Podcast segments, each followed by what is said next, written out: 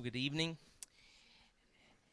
Let me get a show of hands real quick. Who was here last time we did the relationship talk in November of 2008? That's good showing. We're uh, we do not anticipate to go that long again. That was a long night. It's the longest CBS ever. Uh, we had a lot of questions. Um, but tonight, by God's grace, in His strength and His wisdom, we will seek to answer 14 questions that you, as a college ministry, sent in. You submitted these. All the questions that came, we're going to answer them, except some were, you know, duplicates. So we didn't put those in. We just lumped them together. Before we get going, before we give any disclaimers, I'm going to pray for us. We need God's grace. Father, you are mighty to save. You are wonderful. You are resplendent with light. You are re- replete, as the text says, like a spring, Lord. You are constant. You do not change. You are our hope. Christ in you is our salvation. I ask tonight, Lord, I pray, I plead for your wisdom. I plead, Father, that you may give it and that you may impart to us an understanding of what relationships look like biblically. Father, we are so inundated with what the world says about friendships, about relationships, about marriage. Lord, help us to see clearly from your word how we are to treat our brothers and sisters. Oh, Lord, allow us to see this. I, I just pray that we speak with clarity and with power and in truth tonight. And the ears in this room, Lord, they may, may they be opened. May we be receptive to what you have to say. Father, fill this place with your Spirit. Holy Spirit, you are welcome. You are welcome. We are such needy people. Father, just the gift that you've given even in, in sex, is, is to be enjoyed between married couples has been so perverted by the enemy. And I pray, Lord, I pray, Lord, that he will be bound from this hour. I pray that we will be able to see clearly from your word. This is my prayer, my plea. And I ask this in your holy name, Lord Jesus. Amen. All right. Like I said, 14 questions. We're taking a break. This is if this is your first time to CBS on Wednesday nights. We've been walking through the book of Colossians, and we're taking a break right now. We will pick back up in there. But it's been 18 months, and Jen and I got to talking in the fall. We said it's about another time for another relationship talk, so we planned it for this week. We had to plan a couple months out. Um, but what I'm going to do tonight is I'm going to read the questions. We're going to go back and forth, back and forth. Blue are for me, pink are for Jen. All right? And I, ho- I hope I didn't mess it up. I really don't. I hope I didn't. Oh, it's mine. Uh, I want to give a disclaimer, and then Jen may want to give a disclaimer as well. Like I said, all the questions that were submitted, we're going to answer. All that were submitted, we're going to answer. We're going to try. We're going to try to answer. Uh, we're going to speak honestly um, forthcoming. We're, I'm not going to try to mince or just hide words. I have a shepherd's heart, a shepherd's plea, because there's a lot of counseling that goes on from these questions. Uh, these these questions address a lot of things that we will, we have counseled on, um, and so my heart's burdened um, because I've I've lived some of these questions, and I just it just pains me to see anyone go through that. Um, so that's a disclaimer. We, I'm not reading this question thinking this person. You're not popping in mind. These are just questions. We're going to address them. We're going to give you a ton of biblical references because we want to back this up biblically. I can give you my opinions all day long, but they're not good. Jen, you want a disclaimer? You want to give one? We are not experts on dating. We are both old, and neither of us are dating anyone. Wait, wait. So you can take that did, for what it's worth. Didn't we say neither one of us have been on a date since 2005? Is that it? Is that right? That's not bad. gasp. I know, not gas. So we we laughed. we laughed. We've been really busy. Yeah, I we've mean, been busy. we, we laughed about it beforehand. That's what. but I mean, so we're. I get in trouble a lot around here. I do. It's so easy to make feel bad. Yeah. so that's a disclaimer. I know, like Jen said, we're two single people in our in our thirties, you know. But The Lord has us that way in this, in this season of life. And may it be used for His glory. May it be used. We, you know, we may not have had much experience in some of these things, but we've had friends. We've counseled on things, family. It just so let's just start. Let me start with number one. Jen, I have difficulty reading girls' signals. Is there a surefire way to tell whether a girl is interested in, you, in me? It's going to be difficult if these are d- directly from you. Yeah, I did. Um, no, no, they're not. I don't know. okay, I'm just kidding. Just kidding. Okay. I know, I'm feeling kind of sassy tonight. That can be bad. Um, I had a quiet time today. Um, okay, so I feel like a doctor. So you're having difficulty reading girls' signals. Um, is there a surefire way to tell if a girl's interested in you? Um, my first note that I have is that I would place no confidence whatsoever in the presence or absence of a signal. Um, I'm a girl, and I don't even know when I'm giving out a signal. I mean, I mean, sometimes I think I'm giving out one, and y'all don't even know that I'm trying to flirt. You're like, what is wrong with her? Is she having some kind of seizure? What is her problem? And um, so I would place no confidence in that because um, we're just human. Girls, we don't know. We don't know. And so I would share this encouragement with you, um, my brothers in Christ. I would tell you to just find your confidence in the Lord. Um, there is not a surefire way to tell if a girl's interested in you. I take that back. There is a surefire way to tell, and you might not want to date that girl. Do you know what I mean? Okay. Um, so I just want to share some verses with you, and some of them, I'm sorry, I found them today, but I'm just going to add to it. Um, Psalm 71, verse 5 says, For you have been my hope, O sovereign Lord, my confidence since my youth. And um, Isaiah 30, 21 says, um, Whether you turn to the right or to the left, or I could add, whether you ask her out or don't, your ears will hear a voice behind you saying, This is the way, walk in it.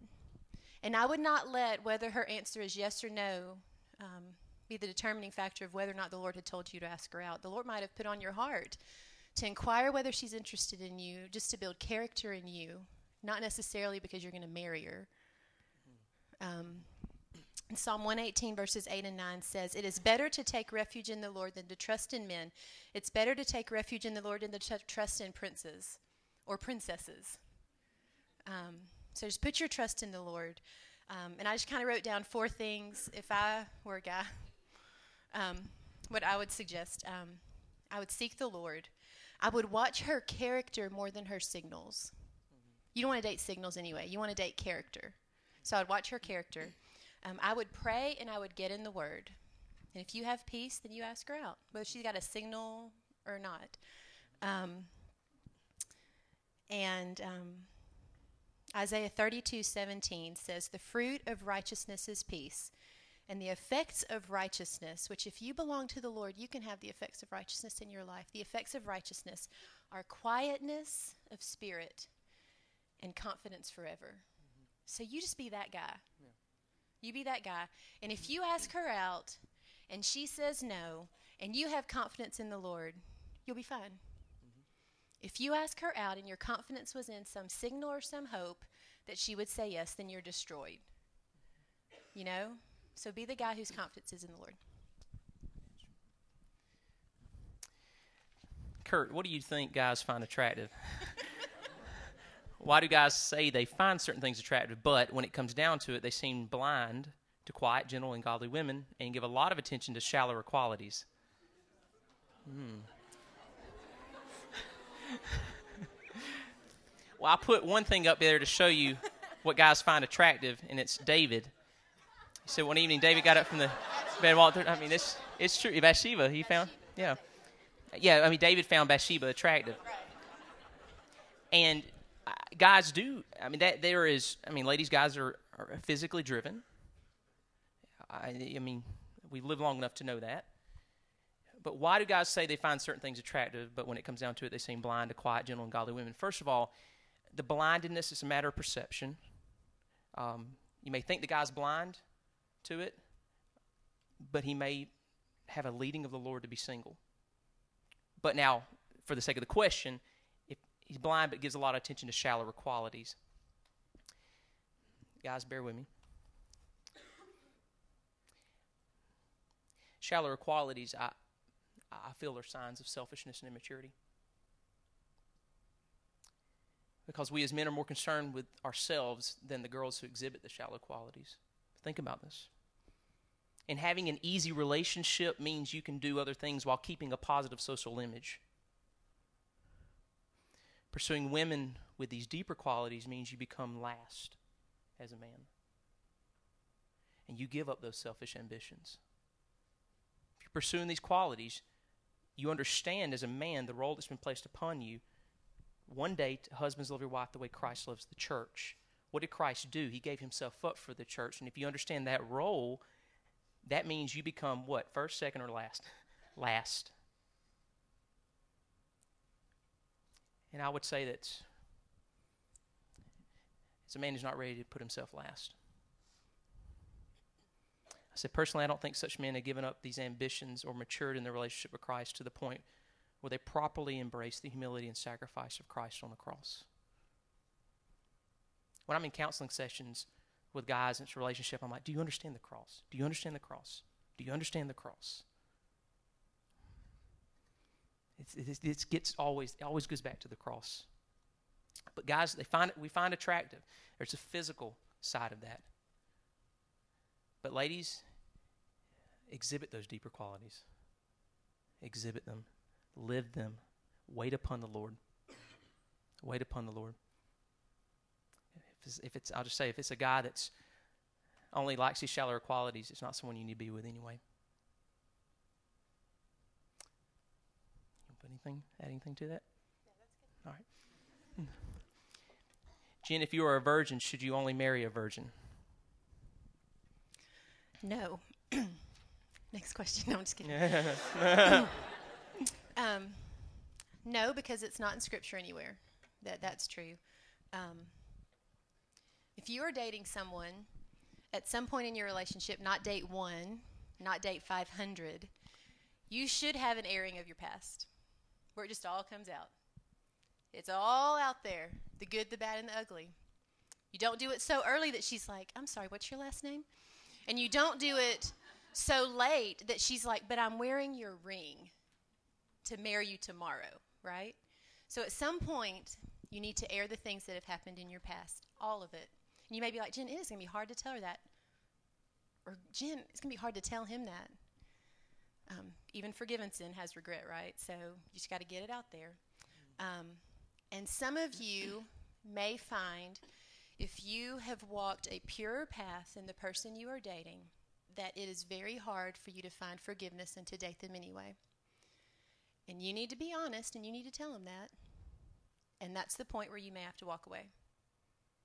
I'll just put that out there. If you know that that's something you can't get over, you need to be honest and tell them that. Um, if you are a Christ following, word believing, growing Christian, you should marry someone of that like mind, but that does not mean that they will not have a past. Everyone in this room has a past.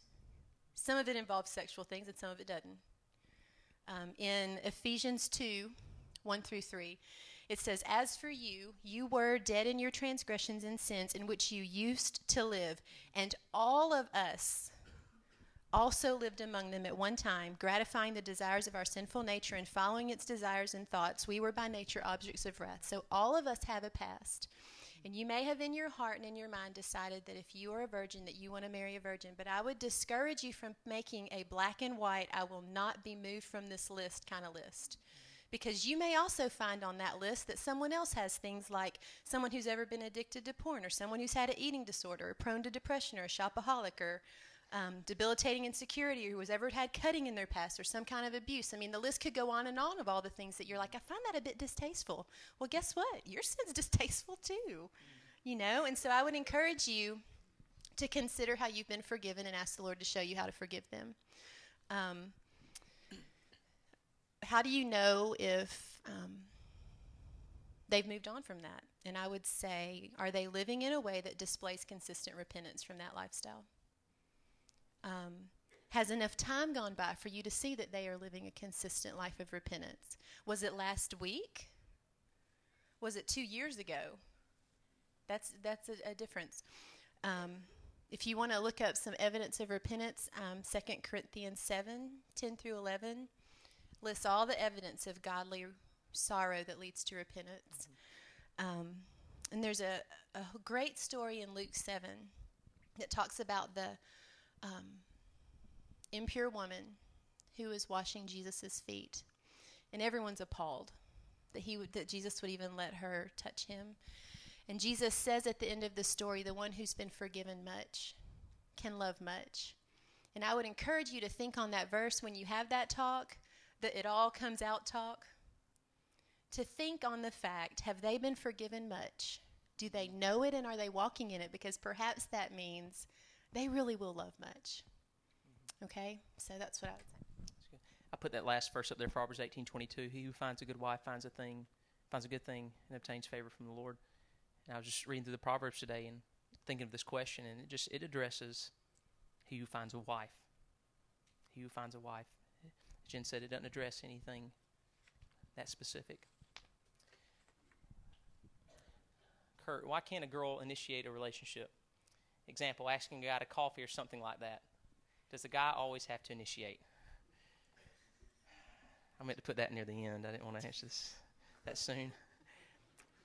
I had a girl ask me out one time when I was five years old. I did, I did. She asked me to be, yeah, my last date.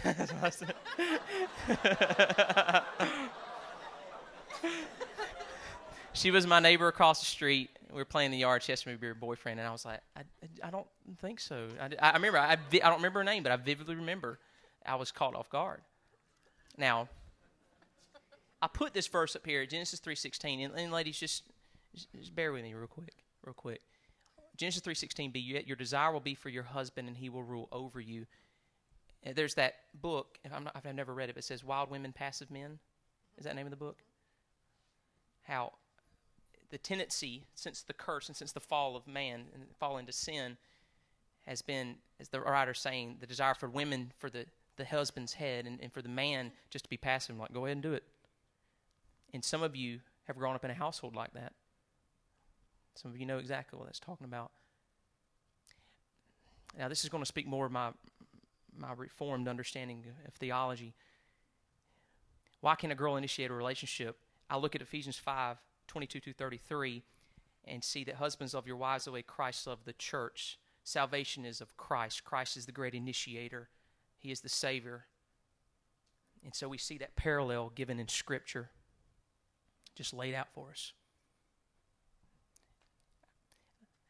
I'd say, ladies, there's a much bigger picture here than wants or desires. God's glory is what is ultimate.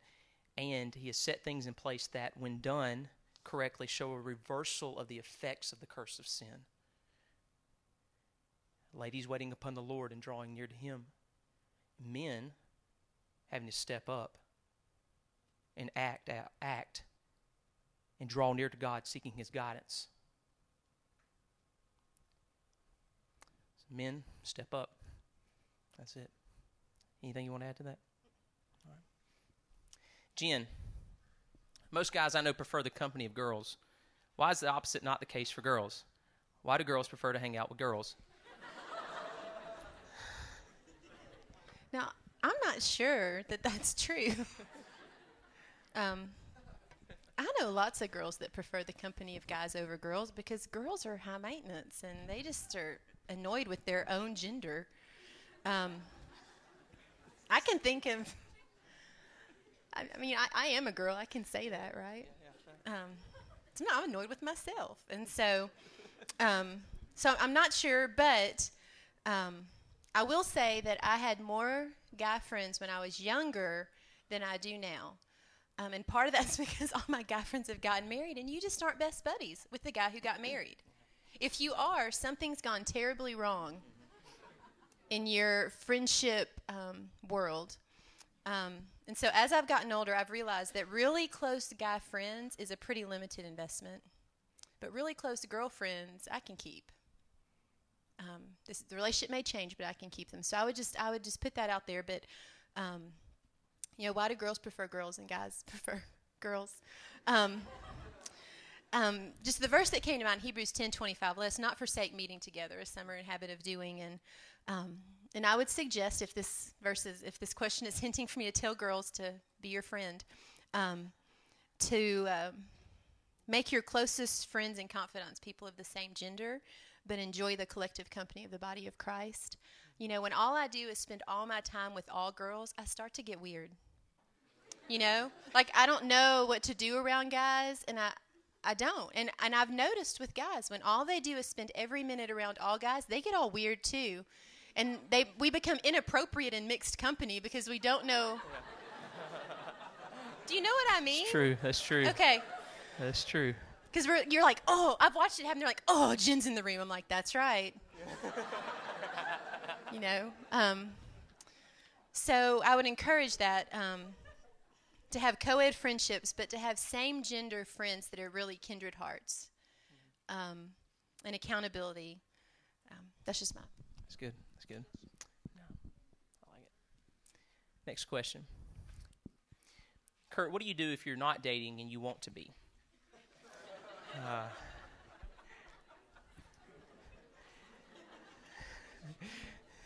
I was gonna say, "Hey, welcome to our world, huh?" so eHarmony. I was no, I'm just not. Uh, do not, do not sign me up. Do not.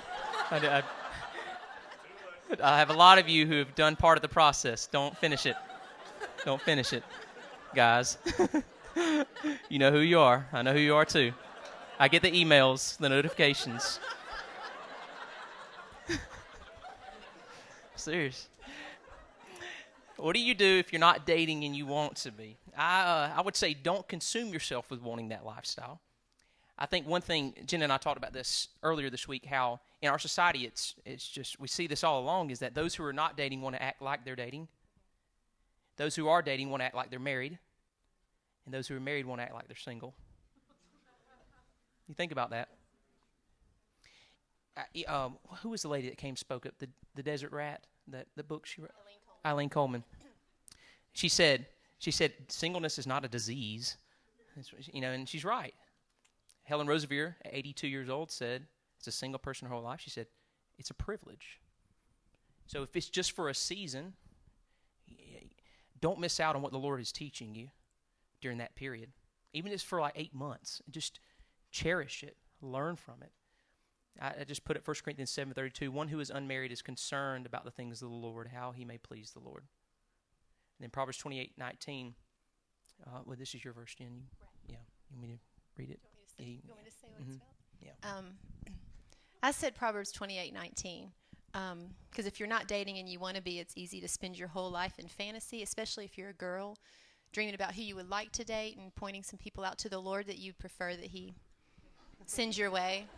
And um, and I've found that that really does end in poverty because nothing that I can fantasize about in my mind is going to be as good as what the Lord can do. Um, and so it says, He who works his land has abundant food. So if your land is that you're single, just work the land that the Lord's given you. You know, I have a lot of, I must say I have a lot of friends. I have all friends that are married and have children. And I get, I tell them, you know, about going on mission trips and doing this and that and, you know, Bible study at my house. And they are so jealous, not in a horrible, bad way, but they're just like, man, I wish I had those days back you know and i'm um, not they don't love being married and having kids but they're like man just use that season that you have just use it for the lord. And then when you get married you just use that season for the lord. And when you're old and widowed use that season for the lord you know? Um, so. with um i'll give you an example. And I, I, want you to i want you to think this is why i always say immersion into the church is so important. It is so important. Because you see how the lord is, has has has us in places and seasons and for a reason. Um, even just this Saturday, this past Saturday, they had the citywide Easter egg hunt, and I went with a family here in the church who has several kids, and I, the guy is one of my good friends, but they have three kids, and I went out, helped with the kids, helped walk around with them, and just I have that flexibility, I have that ability. Um, he and his wife could spend a little more time together because I got I'm I'm there watching out for the kids as well, and it's just using that gift in place where the Lord has you for the for the body, for the building up of the body. Uh, just being cognizant of that. It's it's a, it's a it's a privilege a lot of times. Seven. Jen, what does it mean when girls say they are not spiritually ready to date yet? What causes girls to think they are not spiritually ready? Um, I have two answers for this. The first answer is maybe they really believe they're spiritually immature. Um, now, I would add to that, it's been my experience that the people who are the most immature are usually not mature enough to recognize that they're immature. You know what I mean? Um, but maybe they believe that they really are spiritually immature. What could make them feel spiritually mature? Maybe they have little knowledge of God's word or they know they're not applying it in their life at all. Um, maybe they're struggling with the stronghold of sin that maybe you can see or maybe nobody can see. Um, maybe they are a new believer or new to trying to walk with the Lord and dating at that moment would be a distraction. Um, or maybe they have a previous track, re- track record of disobedience in relationships. Um, so that's answer one. Maybe they really are spiritually immature. Um, answer two I call it misplaced mercy. Um, because um, girls have this innate switch in us, and it's called the don't hurt anyone's feelings switch. I've turned mine off sometimes. Um, it's true, isn't it? I know. Um, um, and so, in an effort to be kind, and I say that because I don't want to um, slam a girl who really was eff- efforting to be kind. In an effort to be kind, um, sometimes we think playing the God card sounds more spiritual and less confrontational than really just saying, I'm not interested. And I think I could speak for guys that I've talked to that they would rather you say I'm not interested than say there's something God wrong with you. and I can't date you.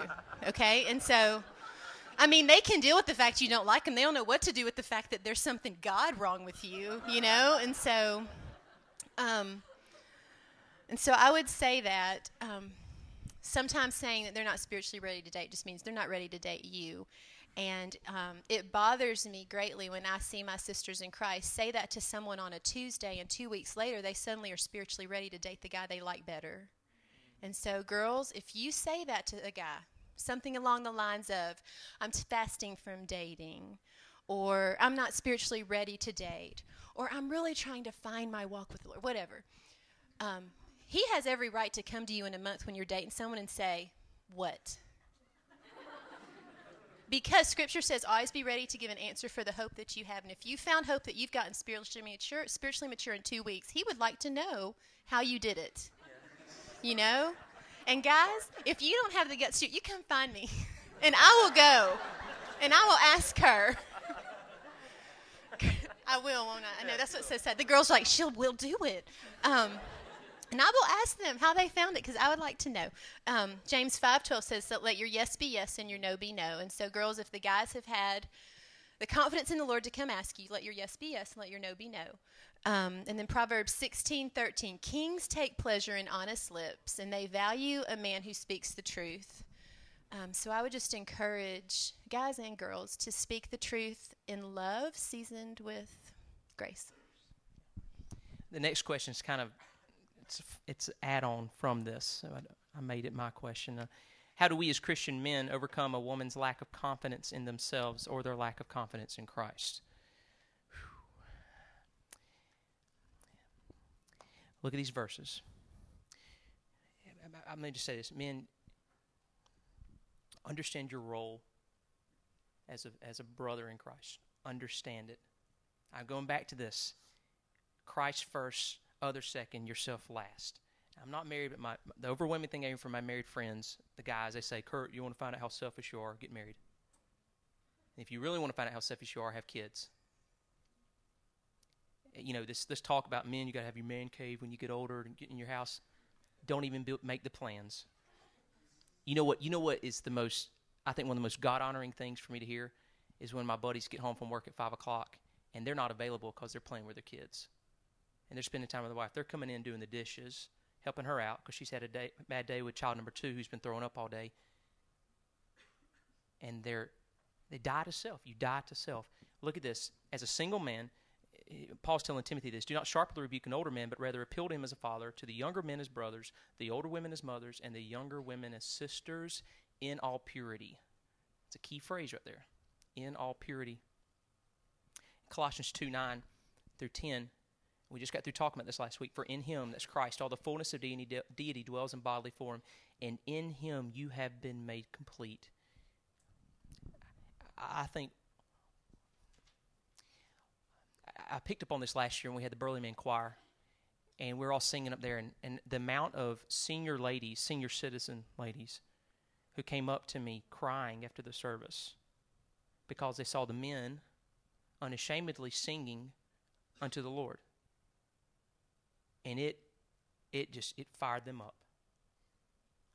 And I think men, the role that's placed upon you, it's a huge responsibility. You exhibit that completion that you find in Christ. And you exhibit that unashamedly unto the Lord. And let your sisters in Christ see that. You honor them. You put them ahead of yourselves. You put their needs ahead of yours. You're always cognizant when they're in the room. They get this, I mean, just it's just a death, I just can't say this enough, a death to self. And then they see that exhibited in you, that completion that's found only in Christ. They see your assurance, how rock solid it is, and let it be contagious. It will be. In 2 Timothy 3, 2 Thessalonians 3 11 through 13, it talks about us not being idle. I D L E. Now, the context of Second Timothy, Second Thessalonians is that they were thinking, you know, the second coming's about to occur, so let's just not work. Let's just get, kick back and just wait until the second coming.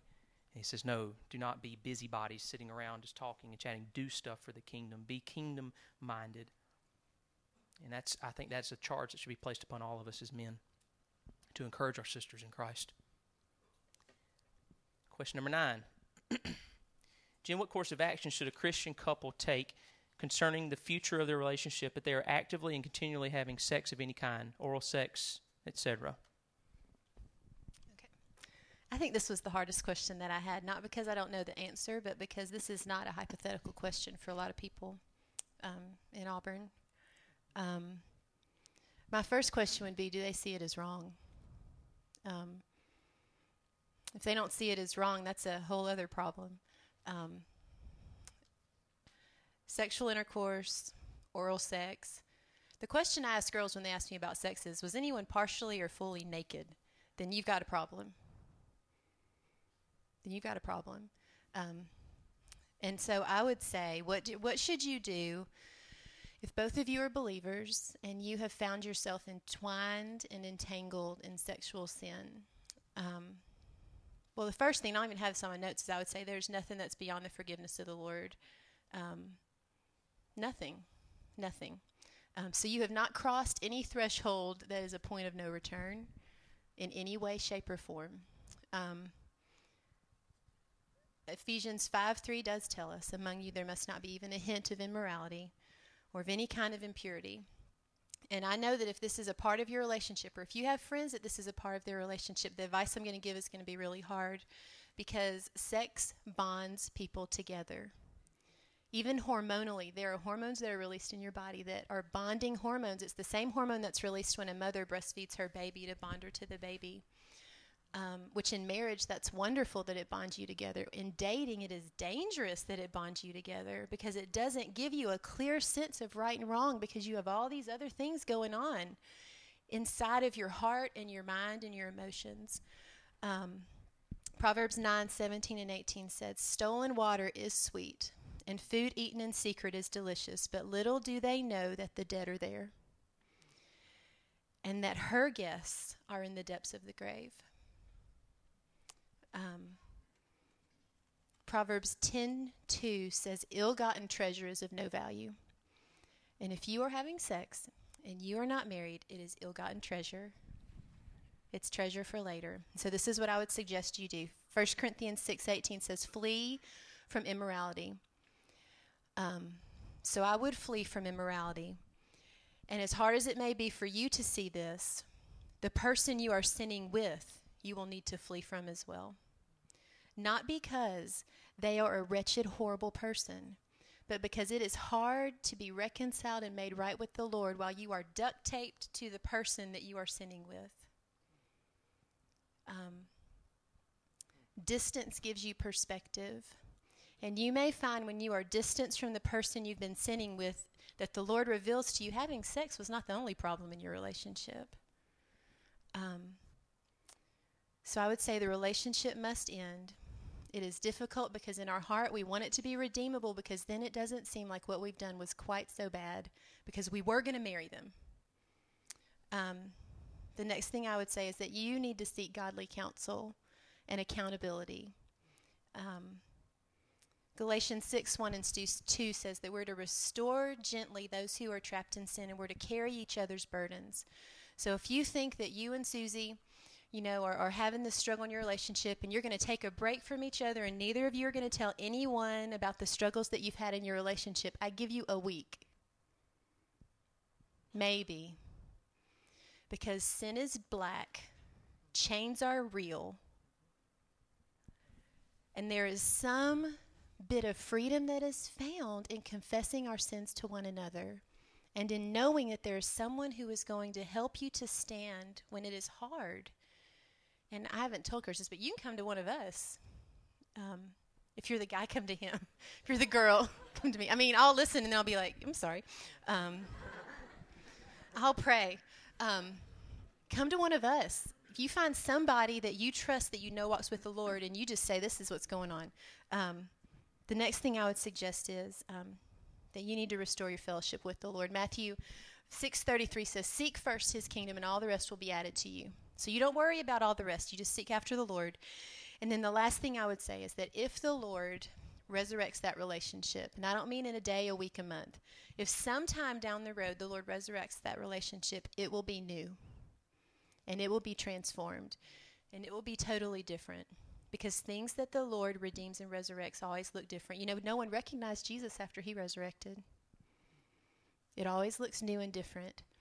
Um, Revelation 21 3, I just love this verse. It says, Look, I am making everything new. These words are trustworthy and true. So if you have found yourself entwined in sin, you need to stop and leave. You need to restore your relationship with the Lord first and wait and pray and see what the Lord does. Perspective comes from distance. You just remi- anything? I just want to reiterate the grace mm-hmm. that is there for any of this. The grace that is there of the Lord. Just remember, He is, His grace is matchless. We sing that sometimes. His, His grace is matchless, but perspective is gained by distance. That accountability is key. I mean, there's some practical things you can do, but I, I think um, Psalm 51:12, "Restore unto me the joy of my salvation." I mean, you remember what Psalm 51 was about? the the cry from David after he committed sin with Bathsheba. And what does he cry out? Restore unto me the joy of my salvation. Let the bedrock of your focus be the cross, be what you've been redeemed from. And that's why you see, you flee from immorality. I mean, it can be enjoyed in marriage, enjoyed, a treasure, but flee it. Have have that accountability. I mean, if it's um, I'll just give a little practical thing. If it's just something simple, but it i- i- you know, if you're a guy, you're getting married in six months, move into the trailer with me. I mean, because you're not.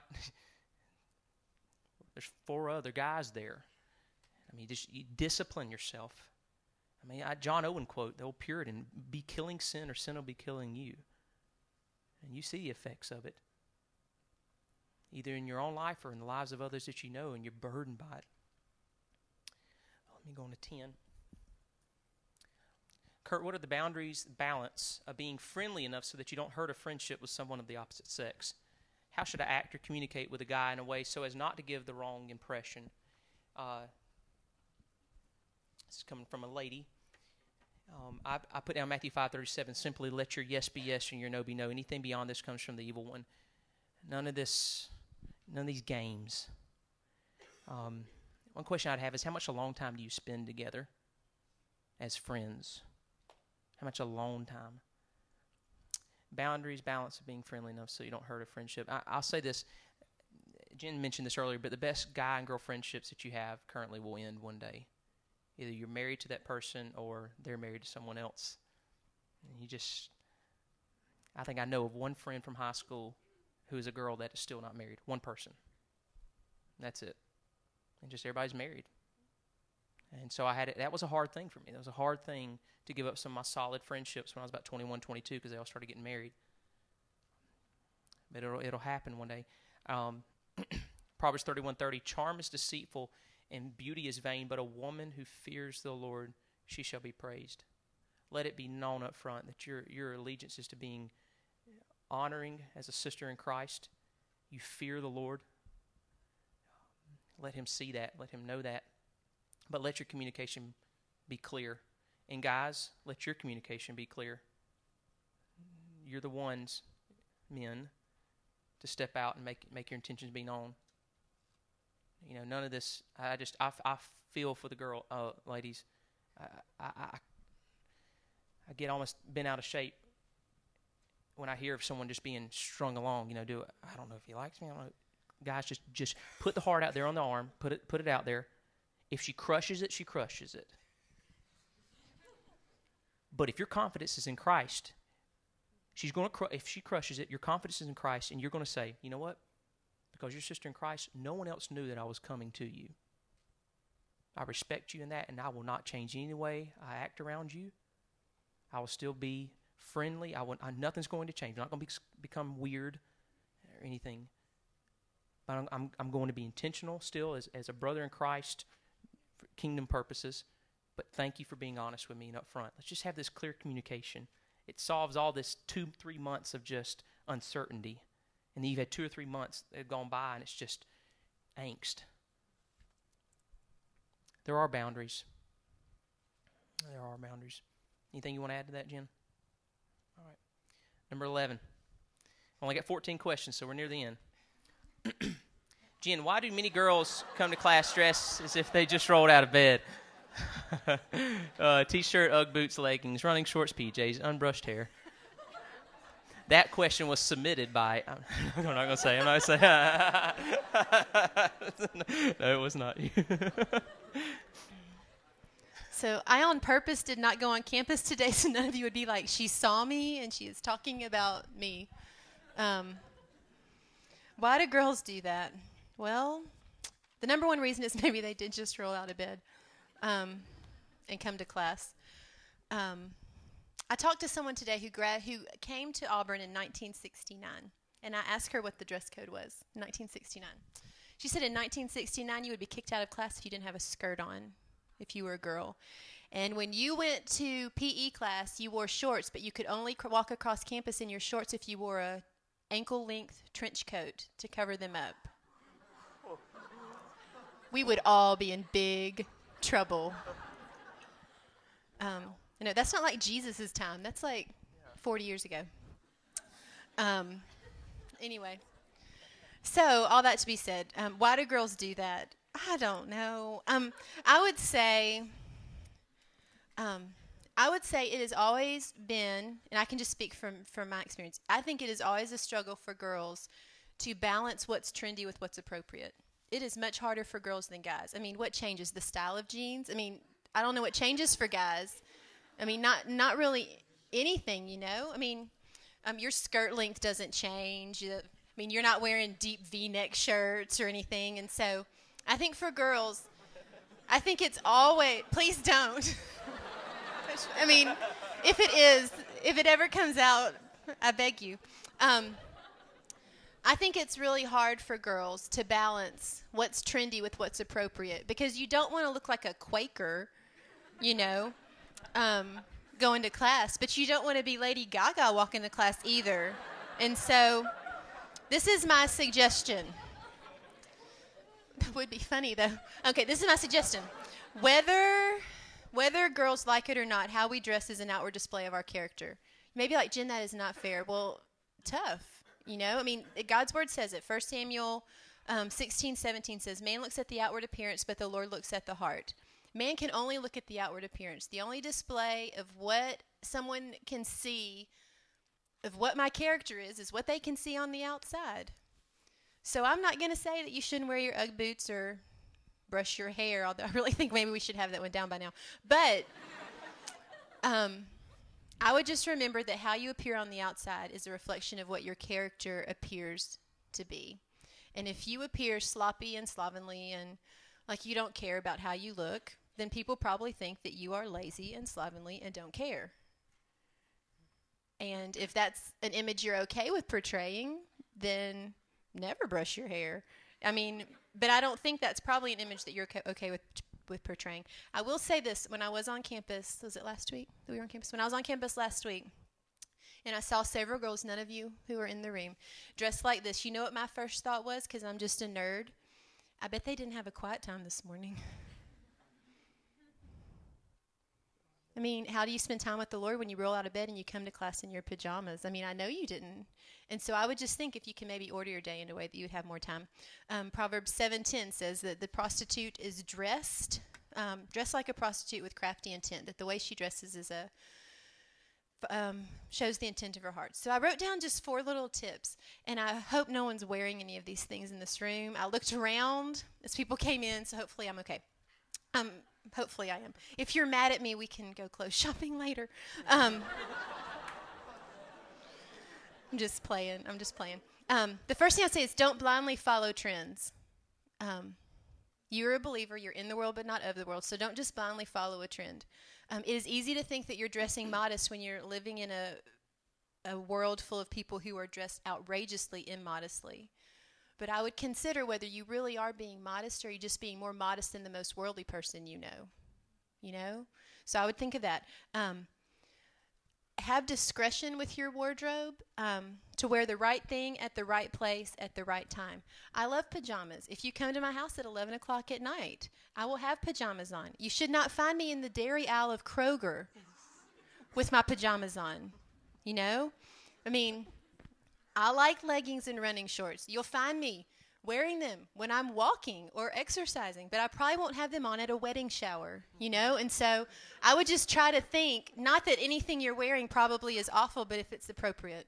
Sorry. Hope no one wore leggings to a wedding shower yesterday. Um, and if if the trend is that you're just going to dress comfortable no matter what, um, which I think probably is the trend for our generation, um, I would just consider if you can be comfortable and maybe not have a appearance that's maybe lazy. And i would just keep in mind this question did come from guy a guy.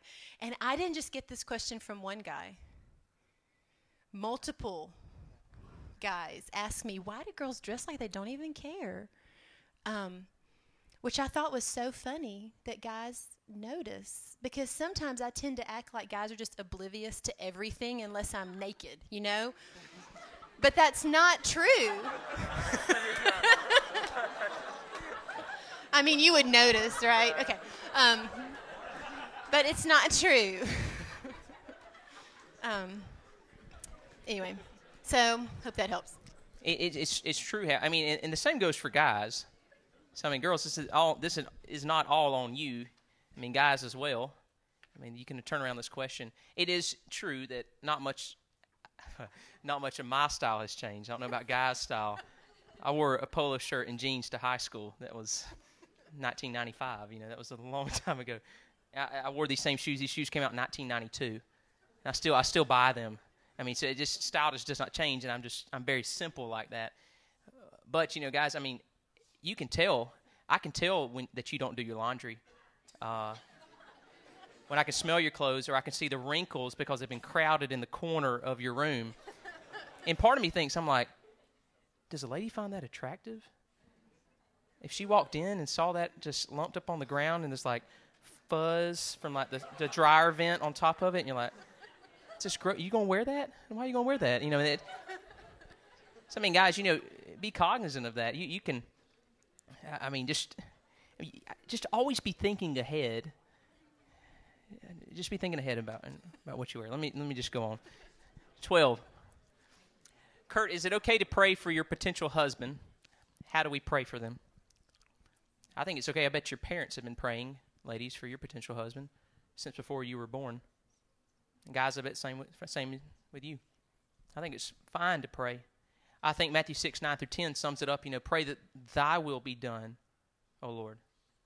Uh, I, I don't pray, Lord, let your will be done in Kurt's life. Lord, let your will be done. I just pray that his will is done in this. Um, I thought a good prayer to pray possibly it could be Ephesians 3 17 through 19. And it, it starts in verse 14 says, This prayer I, I make, 17, so that Christ may dwell in your hearts through faith, and that you, being rooted and grounded in love, may be able to comprehend with all the saints what is the breadth and length and height and depth, and to know the love of Christ which surpasses knowledge. Look at that. to know the love which surpasses knowledge. See, no knowledge right there? That you may be filled up to all the fullness of God. I think it's a wonderful prayer to pray for future husband. If someone is growing in the grace and knowledge of, of Christ Jesus, and that's who you marry, wow. It'd be a great prayer to pray, guys, for your future wife. So, yes, I think so. Yeah, yeah, yeah. Um, the Genesis 24 2 verse is when Abraham's servant goes out to find a wife for Isaac, and um, the first thing that he does is pray, um, which I think is a good example. And, and I just written down to pray God's word or you know passages about character or wisdom or purity, to pray about qualities you displ- to see displayed in um, men in the body of Christ. You know, um, Lord, I, I love how Dr. Swango is so caring for mm, his wife. Lord, yeah. If you allow me to get married, I pray that he would be a caring and gentle man. Or even for guys, you know, like, you know, Lord, I, I, can see how, you know, maybe one of the venture home moms, how she's so hospitable. Or if you allow me to get married, I pray I would marry someone who had that sort mm-hmm. of a heart to have people in their home. Um, to pray, pray for yourself. And I, and I just kind of had two warnings because um, I am a girl. Yeah. Um, to don't give God suggestions of guys you recommend.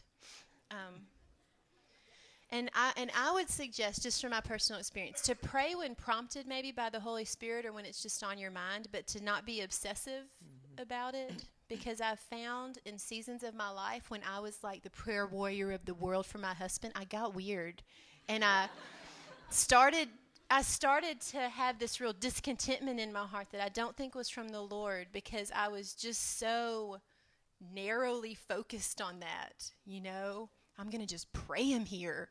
And, um, you know, I would just suggest when you're prompted by the Lord to pray. Don't let it consume you. Jen, what topics or issues should be off limits for co ed conversations? Um, well, when I answered this, I assumed they meant friendship conversations, but it could be girlfriend. I'm not sure. Um, I would say if you're dating someone and you're like, I call it like level one dating. You know, if you're at level one dating, I would let the things that I talk about for friendship apply to you. If you're at level 10 dating, you know, level one is I'm not sure even how to spell her last name. And level 10 is the ring is in my pocket. I'm just waiting till I see her. Um, that you've probably crossed some of these lines, and it's okay if you're about to marry. I mean, you're about to marry this person. Um, the first thing I would suggest, you know, what topics should be off limits?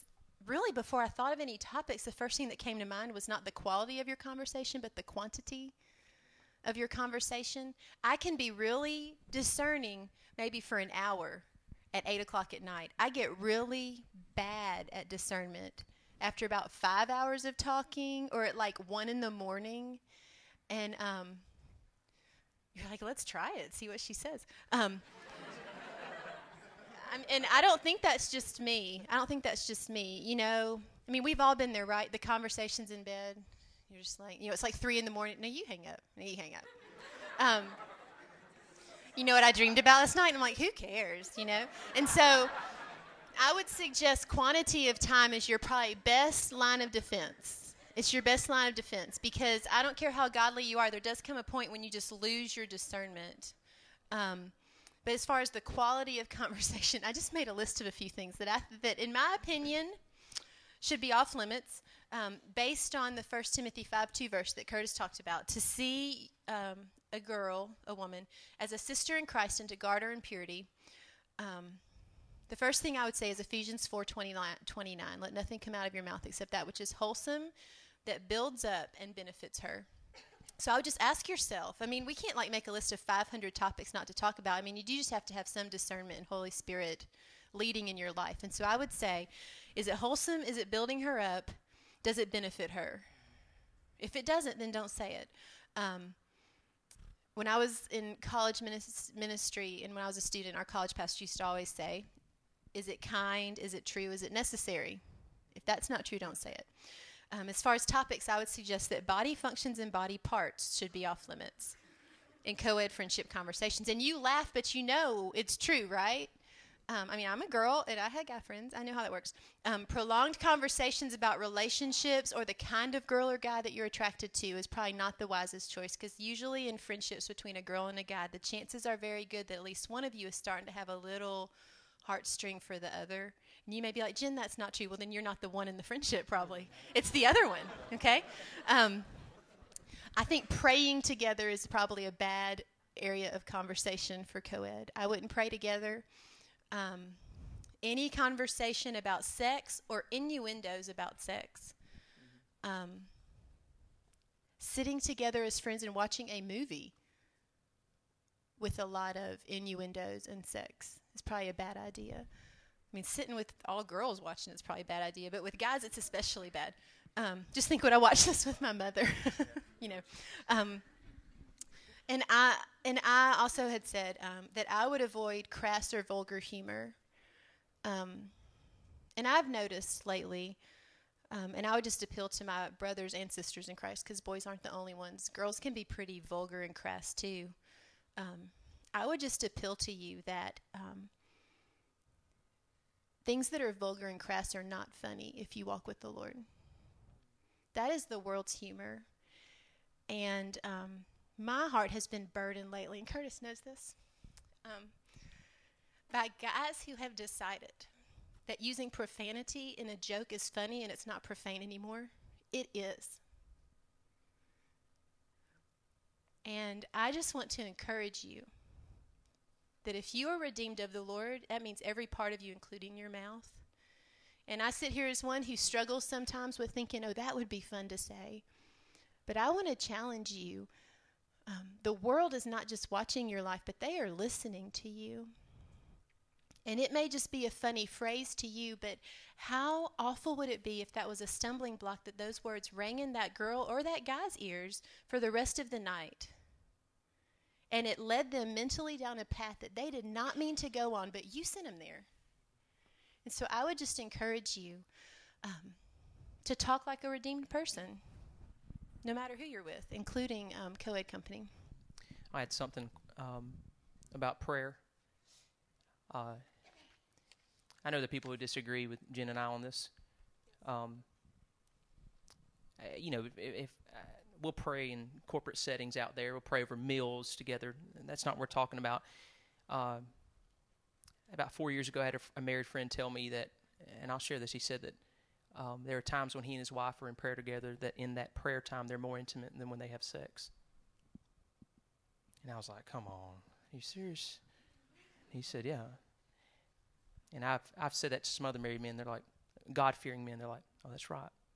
You think about prayer is available because of what Christ did on the cross. We don't have to go through the high priest anymore.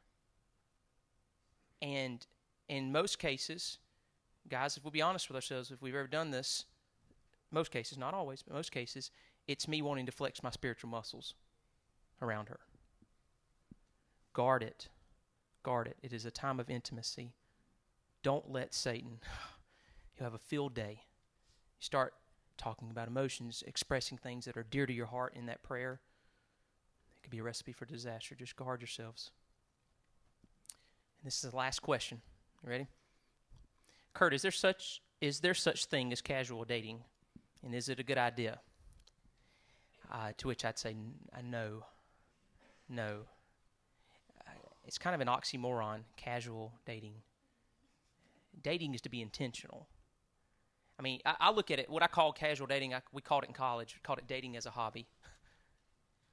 Recreational, Recreational dating. I'm like, well, get a, go buy a boat, go do something else, you know. Don't, what you doing Friday night? Well, nothing. Let's go. Yeah, dating. No. It just, be intentional. If this, if, guys, if she is a sister in Christ, treat her as a sister in Christ with all purity. Ladies, the same with guys. I, it does not honor the girl when she is strung along. And ladies, it does not honor him to be the reserve or the backup guy in your back pocket. Well, you know, I'll kind of string him along. If this other thing doesn't work out, I'll, I'll fall back on him. I mean, that's how the world operates. I mean, you watch enough soap operas, you can you can see that. You read enough tabloids, you can see that. If you went to my high school, you can see that. There should be purpose and intention in everything we do. In our friendships, in your roommate situations, in your family situations back home, being intentional at all times for the kingdom. Coming alongside, Paul said the, to the Philippians, I come alongside you for your progress and joy in the faith. I mean, Paul said, I desire to part and be with Christ, that's much greater, but it's more necessary in your account that I remain, and I will do so for your progress and joy in the faith. He's in prison to Colossae, writes the letter, how much God knows how much I struggle for you. He's intentional. Some verses, she looks well to the ways of her household and does not eat the bread of idleness. And that's, you know, a virtuous woman passage right there in Proverbs 31 about a woman who is not, you read the whole tail end of 31, just how she's not idle. Ephesians 5, 15 through 16, therefore be careful how you walk, not as unwise men, but as wise, making the most of your time because the days are evil. You know, in his casual dating, is that wise? I mean, it, it could be permissible, but is it profitable? You read 1 Corinthians 6, a lot of things are permissible, but are they profitable? and I put um, Proverbs 23, 6 through 8. I was I, I, read through Proverbs and I was just trying to find out. Sometimes you just read the whole book of the Bible and try to and just try to focus on one phrase. Like I want to look for how many times is adultery mentioned, and it's mentioned a lot in the first 10 chapters in Proverbs. But you get I was looking for selfishness, and this was one of the one of the big ones I found. Do not eat the bread of a selfish man or desires delicacies, for as he thinks within himself, so he is. He says to you, Eat and drink, but his heart is not with you. You will vomit up the morsel you've eaten and waste your compliment. And it's it's kind of like entering to that casual dating. Who is really being served in that? If I'm entering to that, I'm just serving myself. This is kind of convenient for me. This is this is good. I'll just go with the flow. She'll go with the flow. Um, just some song lyrics are coming to mind from Dave Matthews sings about that. One of his older older songs tomorrow go back to being friends. I can't remember that. I can't remember the name of the song, but it's off like the 2001 CD. But that, it, it, when he sang that, I was like, that's the epitome of our culture. It's more casual. It's not healthy. Jen, you want to add anything to that? We're ready for the uh, top eight. This is the last two slides. He or she may not be the one if. we saw salt some uh, older counsel on this as well. He or she may not be the one if they show no fruit of being a maturing believer. There's some verses just to back this up. I just want to put some verses up there. They have no close friends. If you want to elaborate on any of, any of this, feel free. Uh, they treat their mom or dad badly. Girls, their dad. Boys, their mom, especially. Yeah. yeah. If they have a volatile, volatile temper. Hmm. Five, they have a total lack of self control financially, verbally, academically, sexually, physically. Six, they're dating you and still flirting with the opposite sex. Seven, if you are not in agreement on the major issues and purposes of life doctrine, family, future, ministry. And then eight, if they have ever touched you in an aggressive manner. It goes both ways. It goes both ways. Girls and guys we'd love to say we filled your questions, but no. I mean, time's up. Uh, thank y'all for being here. Um, let me pray for us and we'll close.